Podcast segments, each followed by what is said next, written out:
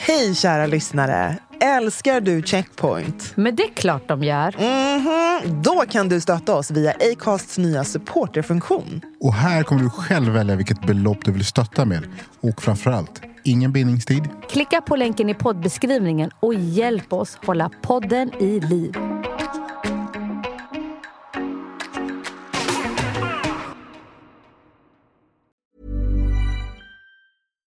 Hey, I'm Ryan Reynolds. At Mint Mobile, we like to do the opposite of what Big Wireless does. They charge you a lot, we charge you a little. So naturally, when they announced they'd be raising their prices due to inflation, we decided to deflate our prices due to not hating you. That's right. We're cutting the price of Mint Unlimited from $30 a month to just $15 a month. Give it a try at mintmobile.com slash switch. $45 upfront for three months plus taxes and fees. Promo for new customers for limited time. Unlimited more than 40 gigabytes per month. Slows. Full terms at mintmobile.com. There's never been a faster or easier way to start your weight loss journey than with PlushCare. PlushCare accepts most insurance plans and gives you online access to board-certified physicians who can prescribe FDA-approved weight loss medications like Wigovi and Zepbound for those who qualify. Take charge of your health and speak with a board-certified physician about a weight loss plan that's right for you. Get started today at plushcare.com slash weight loss. That's plushcare.com slash weight loss. plushcare.com slash weight loss. Okej, jag skulle behöva komma bort. Som minoritet behöva tänka, och framförallt som svart. Vart kan jag åka och verkligen slappna av? För du kan inte åka vart som helst. Nej. Man sitter på lite deal och bara, oh, ska jag åka till det här havsbadet? Gud vad mysigt. Så bara, nej det ligger i Lerum. Nej, jag tror inte att jag pallar åka dit. 'cause I don't know. Will I come out alive? I don't know.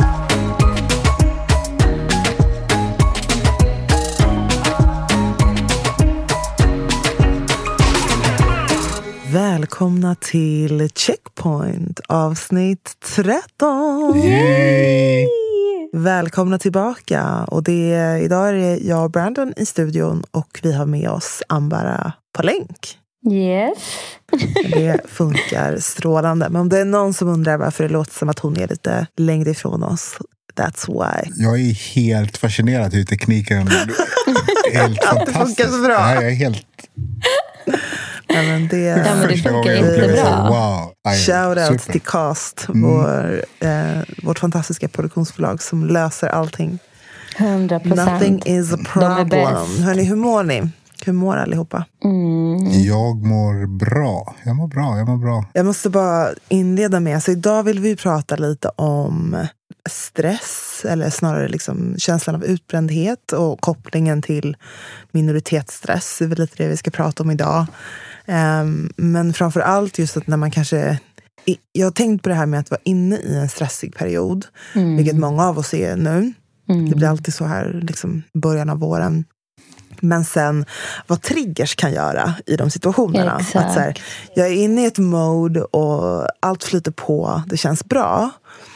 Och sen så kommer världens trigger som bara fuckar upp allting och Exakt. rubbar hela min, min mode. 100 Jag ska berätta om något som hände nu eh, i några dagar sedan. Jag har börjat spela Word Feud. Mm, okay. för, eh, för avkoppling. Men så här, jag, vill, jag vill gärna ha så lite intryck som möjligt när jag ska varva ner. Så jag tycker faktiskt inte om att kolla på tv för mycket för att jag blir väldigt, jag kan påverkas väldigt emotionellt av det jag tittar på. Så jag kan få jättegrov ångest eller bli jättestressad om det är liksom ett spännande program och sådär. Eh, så jag tycker om att liksom utnyttja ett sinne typ. Så gärna liksom lyssna på poddar eller lyssna på någonting eller liksom läsa kanske. Men i alla fall så har min syster övertalat mig att börja spela Word Feud. Och det är nice, så man använder hjärnan och du, liksom, du fokuserar bara på det som händer där. Så jag har kört mot massa härliga, jag kör med, liksom, med syrran, hennes kille, kört med Britt-Marie, shoutout Britt-Marie uppe i Norrland. Nej, men så här, jättehärliga människor som man spelar med. Och jag kör både på svenska och engelska.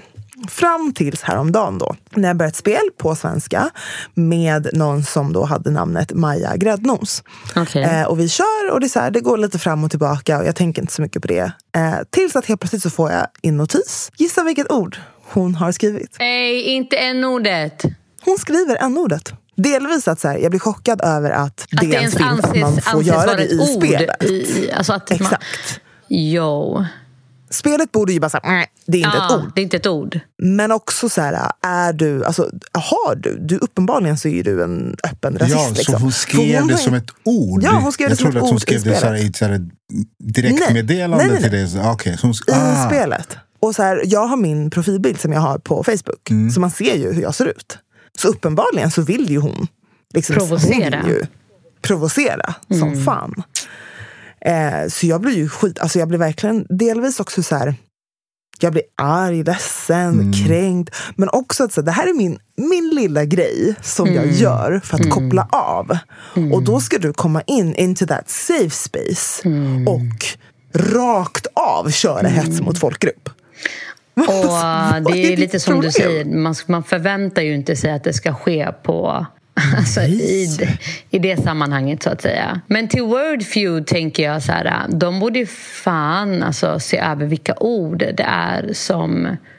Alltså det borde ju bli eh, not a word. Alltså förstår du vad jag menar? Exakt. Så de borde också se över deras system och vilka ord som de godkänner i spelet. Så då menar du på att det ordet, när hon skrev ut det, hon fick även poäng för det? Ja! Wow! God damn it. Så det lades ut som ett ord. Och jag bara, are you kidding me? De accepterar inte IQ som ett ord. Inga sådana förkortningar. Men, men nej, men det ordet, absolut. Det skulle hon få poäng för. Så att nej, alltså jag, bara, jag anmälde henne och skrev så här, på riktigt. Alltså är du fucking seriös? Och jag bara, det finns, ingen plats, det finns inte plats för rasister här. Och så bara blockade jag henne. Men det är ändå så här, uppenbarligen är det ju förhoppningsvis en person som mår jävligt dåligt. Men så här, alltså vad, att man känner att man vill göra så. wow. Det tycker jag är jävligt sjukt faktiskt.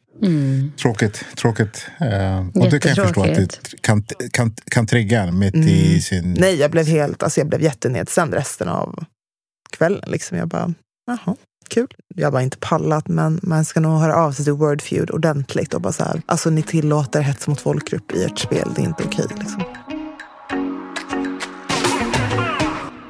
Men jag tänkte också så någonstans, alltså vilken makt ord har. Vilken makt språk har. Att även om jag, vi säger att jag inte hade reagerat överhuvudtaget. Då har ju fortfarande den här människan tagit sig friheten att använda ett ord som ska sätta att den här personen står över mig på ett sätt. Exakt. Mm. Det är det jag tror många liksom inte fattar. Att de, man, man kanske tror att det, nej men det, det är bara en beskrivning eller det är bara ett ord. Men ord har en enorm makt. Ja. Att få människor att, att känna någonting men också sätta agendan eller liksom den här känslan i rummet. Och man ska inte heller glömma en, alltså så här, en ordets kontext. Alltså om man, Precis. Det är som du säger, det, det var inte bara ett ord utan det var ett Nej.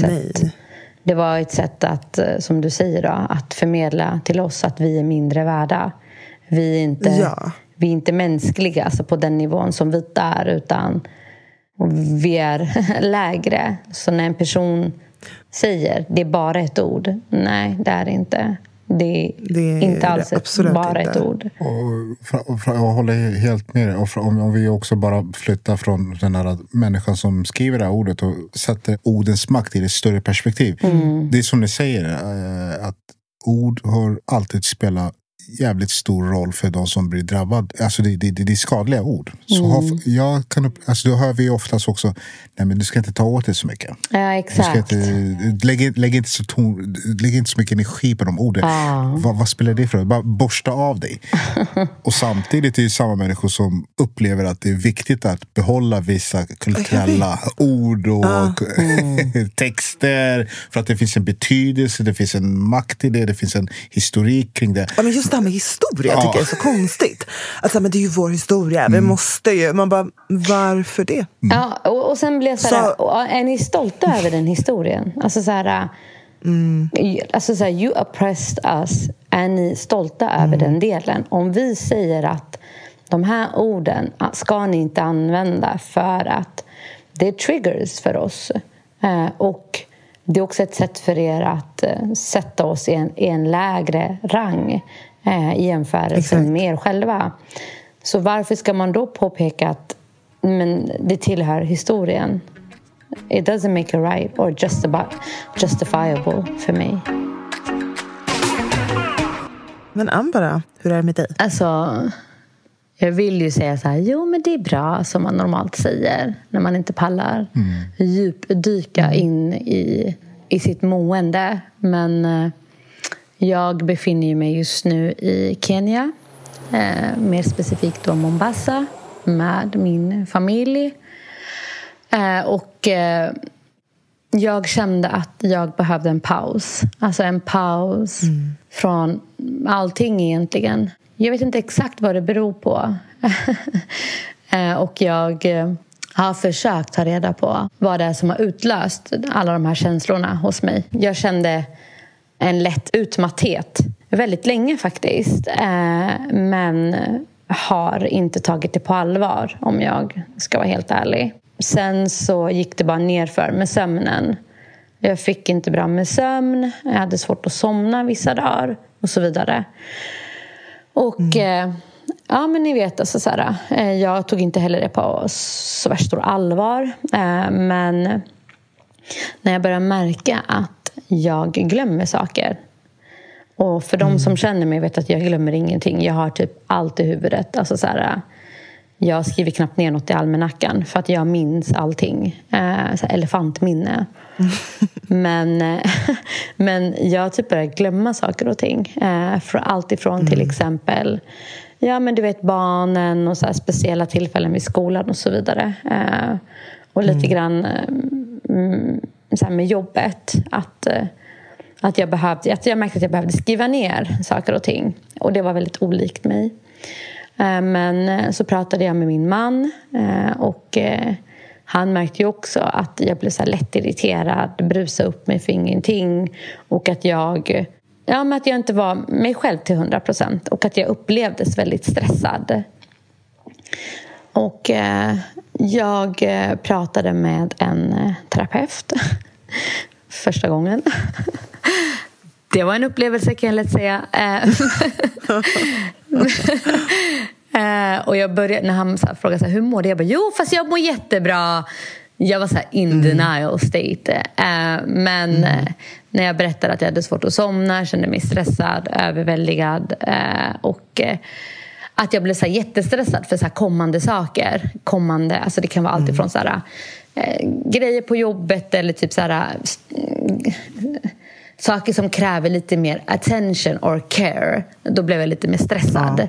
Ja. Uh, och normalt hade inte jag blivit det. Jag är sån här, I can do everything. Like, just give it to me. Uh, men ja.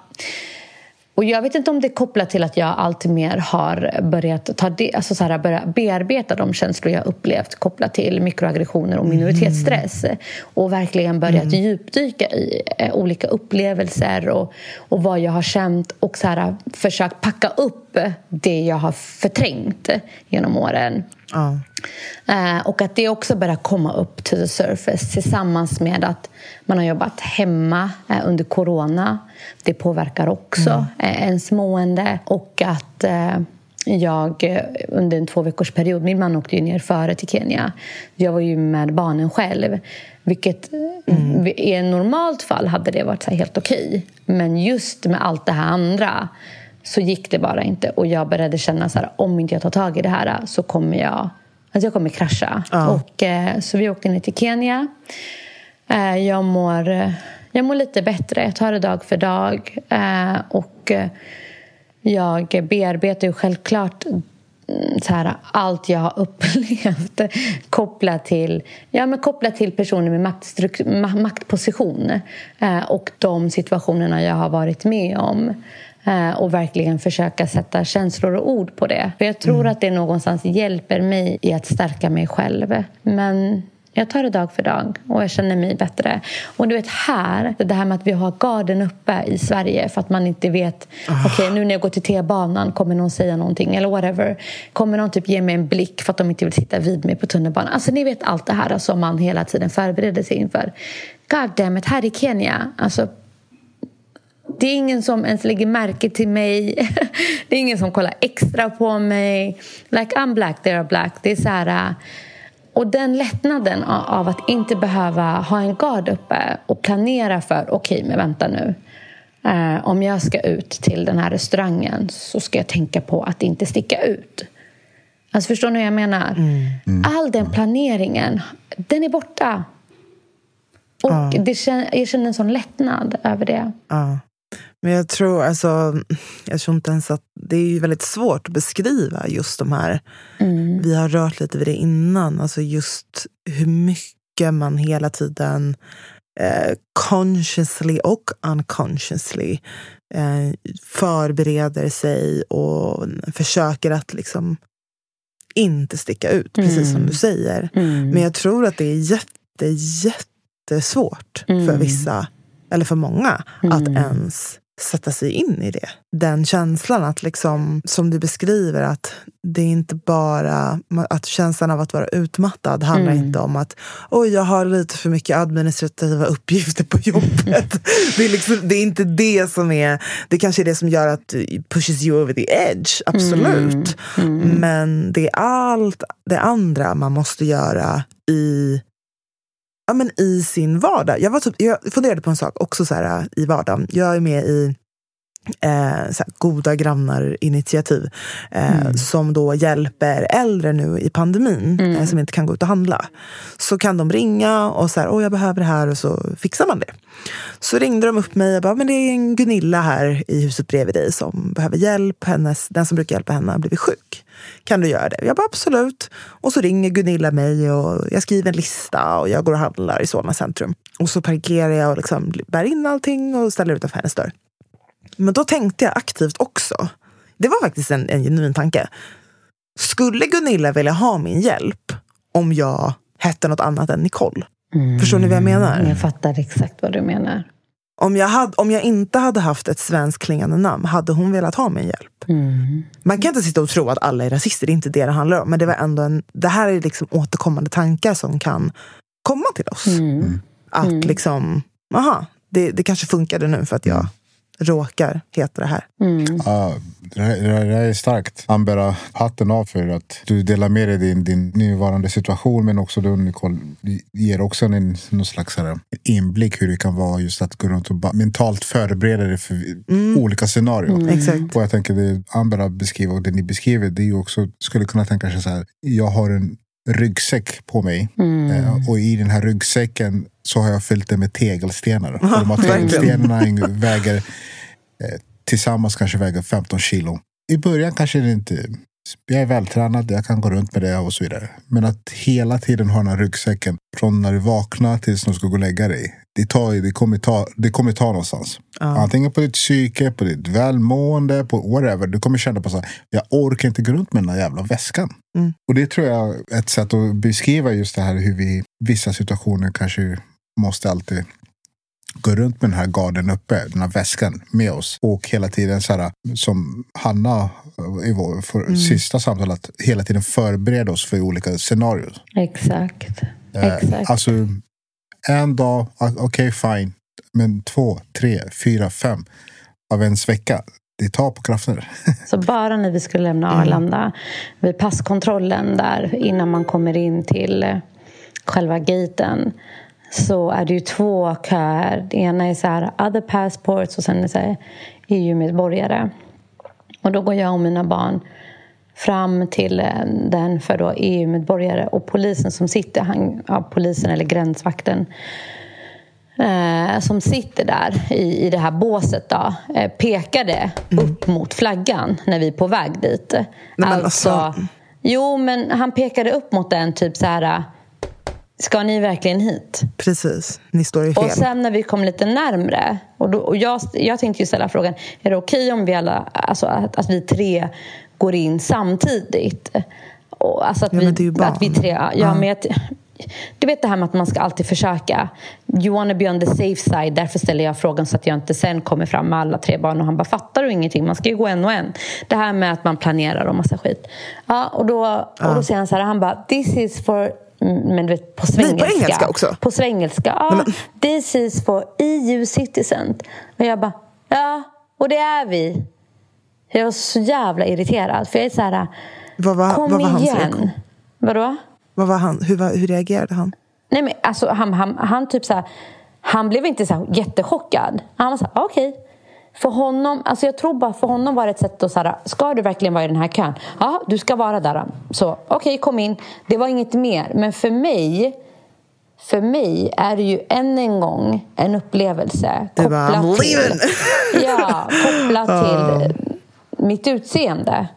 Att bli utpekad som annorlunda hela tiden. Hela att bli tiden. Och man blir så... Någon gång så tänker jag att icke, alltså icke synliga minoriteter borde förstå att någon gång så orkar man inte. Någon gång så säger det så här, men vet du vad? Jag pallar inte längre. Cause mm. I ain't the black, first black person you've seen. Och jag är absolut inte den första i slöjan jag har sett. Så vad är mm. grejen? Jag tycker att det är precis det du säger. Tror jag också någonstans varför den här bilden av angry black woman eller angry black person. Um, någonstans skulle det också man vill att folk ska förstå varför man är slut. Varför vi hade Kristell här förra veckan mm. som var liksom, ja, men så jäkla ärlig och rak men också fed up. Alltså verkligen så jävla trött på den här skiten. Samma, det är därför det finns en podd som heter Raseriet. Because we're fed up. Vi är så trötta på att bli hela tiden sär, liksom, utpekade som annorlunda, särbehandlade, förminskade, eh, rakt av, alltså så här, assaulted. Eh, man är så trött på det. Och precis som med alla former av liksom, symptom på utmattning, eh, till slut så liksom, biter man till, helt enkelt. Mm eh, att kräva av oss att vi ska fortsätta vara pedagogiska och lugna. Det är för mycket att kräva av vem som ja, helst. Och jag hade nog inte delat med mig av det här för att jag är fortfarande i, i den här kan vi kalla det för läkningsprocessen eller whatever? Bearbetningsprocessen skulle jag vilja säga. Det, det, det, mm. det kan också passa in i det här. Det är, det är någon slags bearbetning. Mm, ja. mm, mm, mm verkligen. Exakt. I den här då bearbetningsprocessen jag är i så pratade jag med en vän eh, och hon, hon undrade också så här, va, alltså att vi det blev en ganska hastig resa så att säga. Vi hann inte planera, alltså det var, det var inte så planerat. Eh, och då förklarade jag för henne och hon var så här, oh, men, men gud det är exakt det här jag har känt och det är exakt det här jag upplever. Och jag var så här, yes you need to slow down alltså innan du, du, alltså innan du går in i väggen. För att you ain't doing no one a favor genom att du går in i väggen. Så, och sen Nej, tipsade jag om Hanna. oh. men jag, jag, vet, jag känner bara att jag mår mycket bättre nu när jag vet hur jag ska, mm. alltså hur jag ska möta det vi möter i vår vardag. Och också viktigt att jag inte heller förtränger eh, upplevelser Exakt. för att man måste i alla fall någon gång bearbeta det. Jag tror nog att det är bättre att bearbeta det på en gång än att förtränga och stoppa in i den här ryggsäcken som blir alldeles för tung att bära. Definitivt. Nej, han bara försvann. Shit, jag tror interneten har gått bort. Så dramatiskt! Why? Oh God, oh please. please. Please come back. Det dog. Hon kommer inte tillbaka alltså? Nej. För inte så länge sedan så gjorde jag ett, så här, eh, jag tror att verktyget heter IDI basically så handlar det om att man gör en sån personlighetstest. Alltså mm. Man ska beskriva hur man upplever sig, alltså hur man tror att omgivningen upplever sig själv, mm. hur man upplever ett samspel med andra och så vidare. Och, så vidare. Mm. och när jag har gjort det här testet så ska jag ge det till x antal personer runt omkring mig. Helst att de inte ska känna varandra och så vidare. Och så ska de ge svar på hur de upplever mig och så mm. vidare. Och sen ska man, så skulle jag sätta mig ner och gå igenom med hon som är certifierad för det här. Heja Helene Ståhl. Det var hon som hjälpte mig med det här. Shoutout. Eh, shoutout till henne. Nej, men då sitter vi här och ska vi diskutera de här. Och vi sitter där och hon går igenom med allt det där. Hon säger så fan, de här svaren som du gav var rätt bra och sånt där, Men det är någonting som, det är en varningssignal här. Aha. Och jag bara, shit, vad är det? Vad vi landade i, att det var några svar där väldigt tydligt visade på att jag är väldigt, jag tackar väldigt ja till många, massa saker. Typ, ja, ja, jag kan göra det. Jag kan göra det. Ja, men att jag ställer upp. Jag är en sån här ja-sägare i, i det mesta egentligen. Och det tror jag, sån att det är en varningssignal. Dels kan det leda till att det blir o- ett väldigt ohälsosamt förhållande till, en själv. Att hela tiden ställa upp och, och så vidare. Men det är också att man kan någonstans under resans gång upplevas också som... Man kan tappa lite grann tillit till de andra, förtroende. Så att det, det, det, är inga som kräver att man ska säga ja till allting. Om, det finns till och med som, om jag säger nej till någonting eller om jag får höra någon säga nej. Då kan jag nästan till och med ibland hamna i så fan jag respekterar att den står på sig och säger nej men det där kommer inte jag klara av och så vidare. Så jag började gräva mer i mina tankar kring men varför är det så? Och då tänker jag så här, just det här på stress och det här tacksamhet och så vidare. Så tänker jag så här, okej, jag kommer från en viss kultur där vi pratar inte så min upplevelse i alla fall, kommer från en viss där vi kanske inte pratar så mycket om just att fan jag är trött eller jag orkar inte. Och så, där man ska hela tiden bita ihop. Eh, det finns de som har det värre. Och, och jag gick vidare och tänkte så här, men vänta nu, ska jag klaga över den här situationen som jag tycker är lite tufft här kontra fan vad min mamma gick igenom bara för att ta mig till Sverige. Nej, det är bara att bita ihop. Och de här tankarna går väldigt fort. Ja, exakt. Ja, allt det här händer så ju här- i ultrarapid. Liksom. Äh, bara... så. Pang, pang, pang säger det bara. Och till slut biter man ihop och säger så här, men jag, jag ska bara ta mig igenom det här. Så att jag tänker att jag kan också bära på ett väldigt farligt ärftligt beteende till mina barn. Och vi som har svårt att säga stopp och säga att ah, men det där klarar jag inte av eller ah, men nu är det bra eller det där, respekterar jag inte och så vidare. Att man bara äter, äter allt negativt som man får på sig eller allt uppdrag man får på sig, att man tackar ja till det bara för att man inte vill uppleva som okej, det går inte att lita på eller det ska vi Precis. inte komma tillbaka. Och till slut kan det bli en stressmoment. Såklart. Och då kände jag så här, shit, jag, jag är nog i, i en farlig grund här om jag upplevs som en ja-sägare. Och det beteendet kan jag faktiskt också, tror jag, kanske lämna över till mina barn så att de upplever att de måste säga ja till allting. Och det kanske inte är så jävla schysst. Det kan ju också påverka just den här stressen, det kan ju utmatthet, men, att, men, men man vågar inte ta tag i det för att det är, jag har fått lära mig att det är bara att bita ihop mm och ta det igenom det här. Så det, den, den reflektion fick jag när jag, när jag skulle ha det här samtalet. Att, att det ligger djupare än bara att jag säger nej nu kring någonting som jag tycker är jobbigt. Förstår du vad jag menar? Jag förstår till hundra procent. Och det kan ju också vara en, att lägga på ytterligare en reflektion på det. Då. Så jag är ju då andra generationens, för min pappa var ju från Uganda och det, du är också från Uganda. Att eh, jag upplevde ju precis det här eh, i hans beteende också. Väl, alltså, man, ta, man säger alltid ja. Det är alltid liksom, man hjälps åt. Och framför allt när det handlar om the community. Det var jätteviktigt. Man säger aldrig nej till familj, man säger aldrig nej till the community. Och liksom, framför allt, så sjukt, jag pratade med min sambo om det här igår. Att ehm, men delvis så eh, är jag en av grundarna till eh, ett nätverk som heter All of Us. Som eh, är ett nätverk inom de, framförallt kommunikationsbranschen, men de kreativa branscherna för personer som rasifieras. Eh, om du inte är med, så gå med. Sök på All of Us på Facebook. Men en stor del av det vi gör liksom bakom scenerna är ju inte bara att gruppen finns, att det ska vara liv i den, utan vi hjälper ju väldigt, väldigt, väldigt många att få jobb. Eh, Det är en jättestor del av varför vi startade den gruppen. Så att mycket av det jag gör delvis är att så här, försöka vara en brygga. Eh, men också att liksom, aktivt är det folk som hör av sig till en och vill ha hjälp att få jobb eller söka till ett jobb och få en rekommendation. Eh, så att, och framförallt i de här tiderna så är det extra många som söker. Och det här är verkligen någonting som jag fick från min pappa. Att alltid hjälpa folk. Alltid, framför allt hjälpa dina landsmän. Min pappa kunde liksom, om han mötte en svart person på gatan, det är så här, tjena vi byter nummer, vad vad behöver du? Alltså så här, han hjälpte alla. Det var liksom var en jättestor del av vem han var. Men också att det gjorde en sån stor påverkan på mig. Det gjorde en imprint på mig att det är så här man ska göra. Du ska alltid ge tillbaka till ditt community. Det spelar ingen roll hur högt upp du än är. Eller liksom, doesn't matter. Du ska alltid finnas där.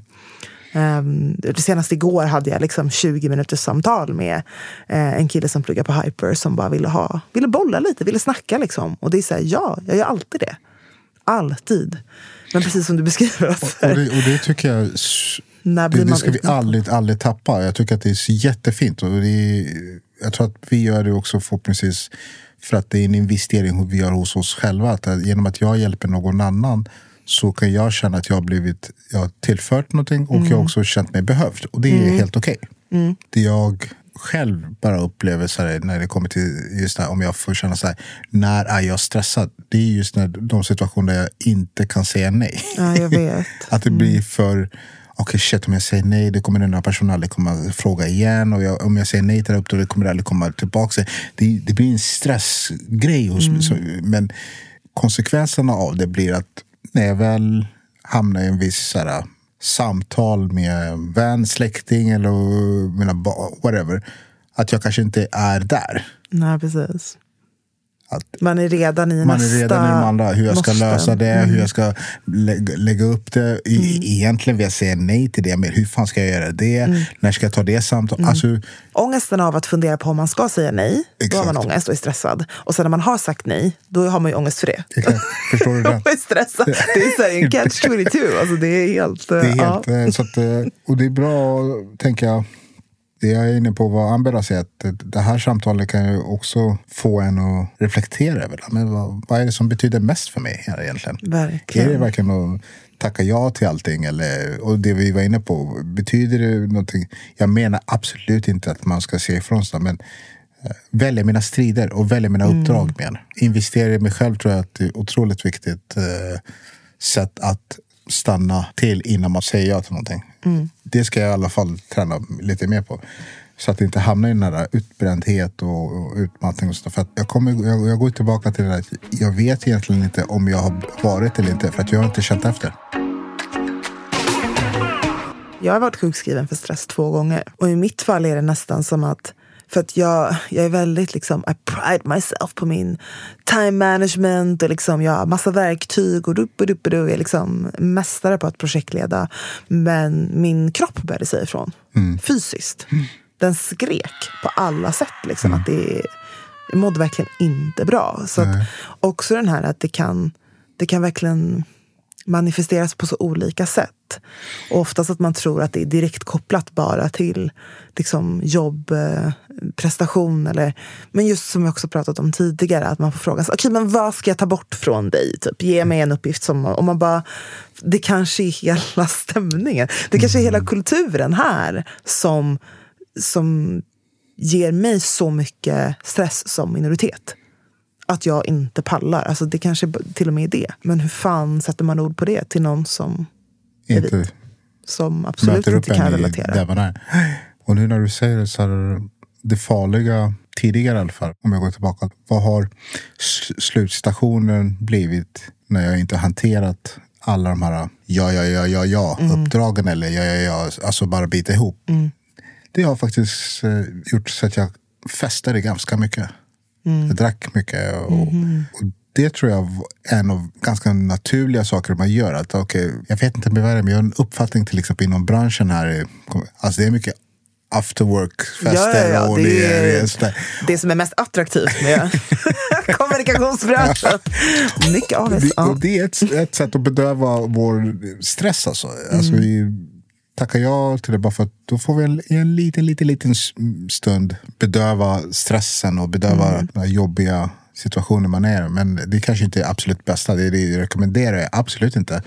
Men det, jag tror jag, det är sådana saker som jag kan också sätta mig och säga, just det, fan berodde det på det? Eller just det, varför stannar inte till och hanterar det på ett annat sätt och så vidare. Mm.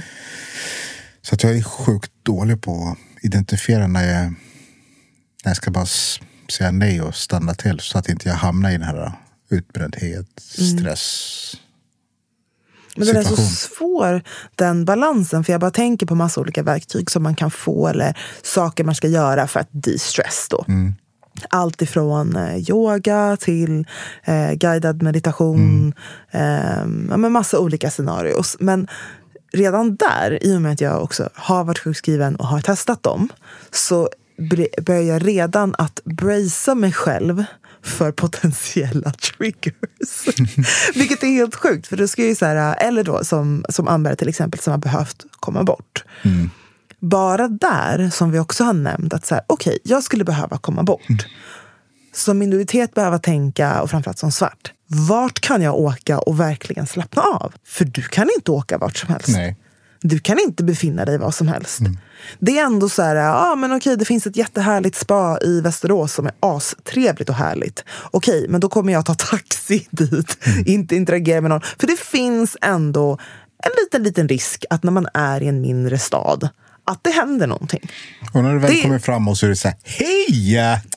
Kul att vara här. Gud. Ja, så, Nu blir det lite färg här inne. Man bara, ah! Så att den, bara den tror jag också är så här...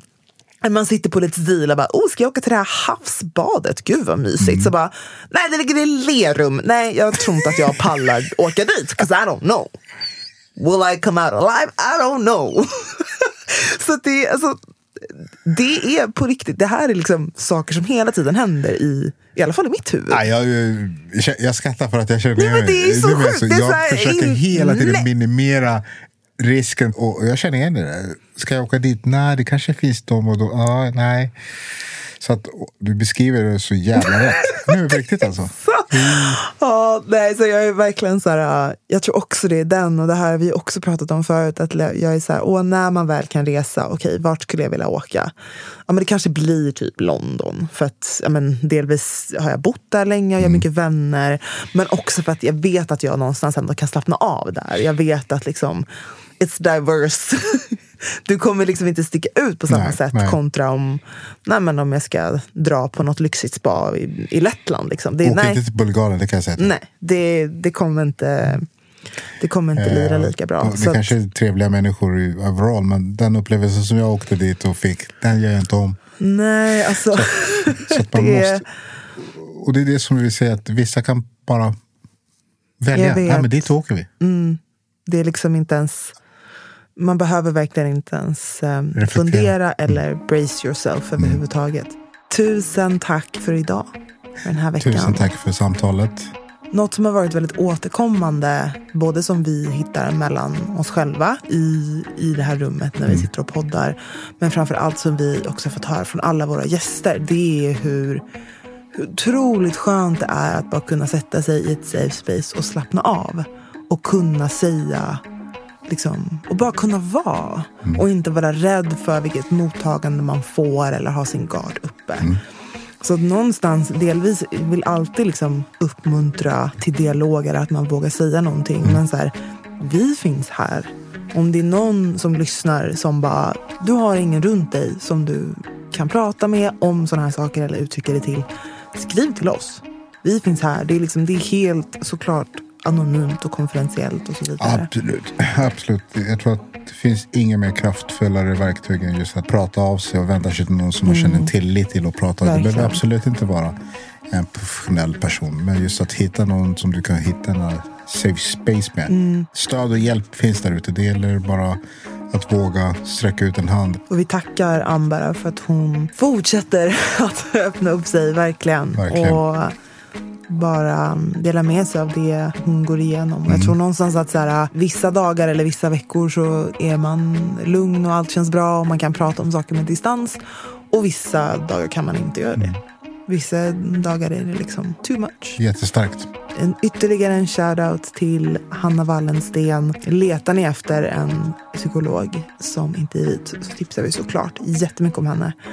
Och planen är att bjuda in henne igen och köra en liten uppföljning på vårt väldigt emotionella avsnitt. Men eh, tack för idag! Tack. Hejdå, hejdå, hejdå. Checkpoint! Med mig, Brandon och Your girl Anbara. Och Nicole. syns. Hej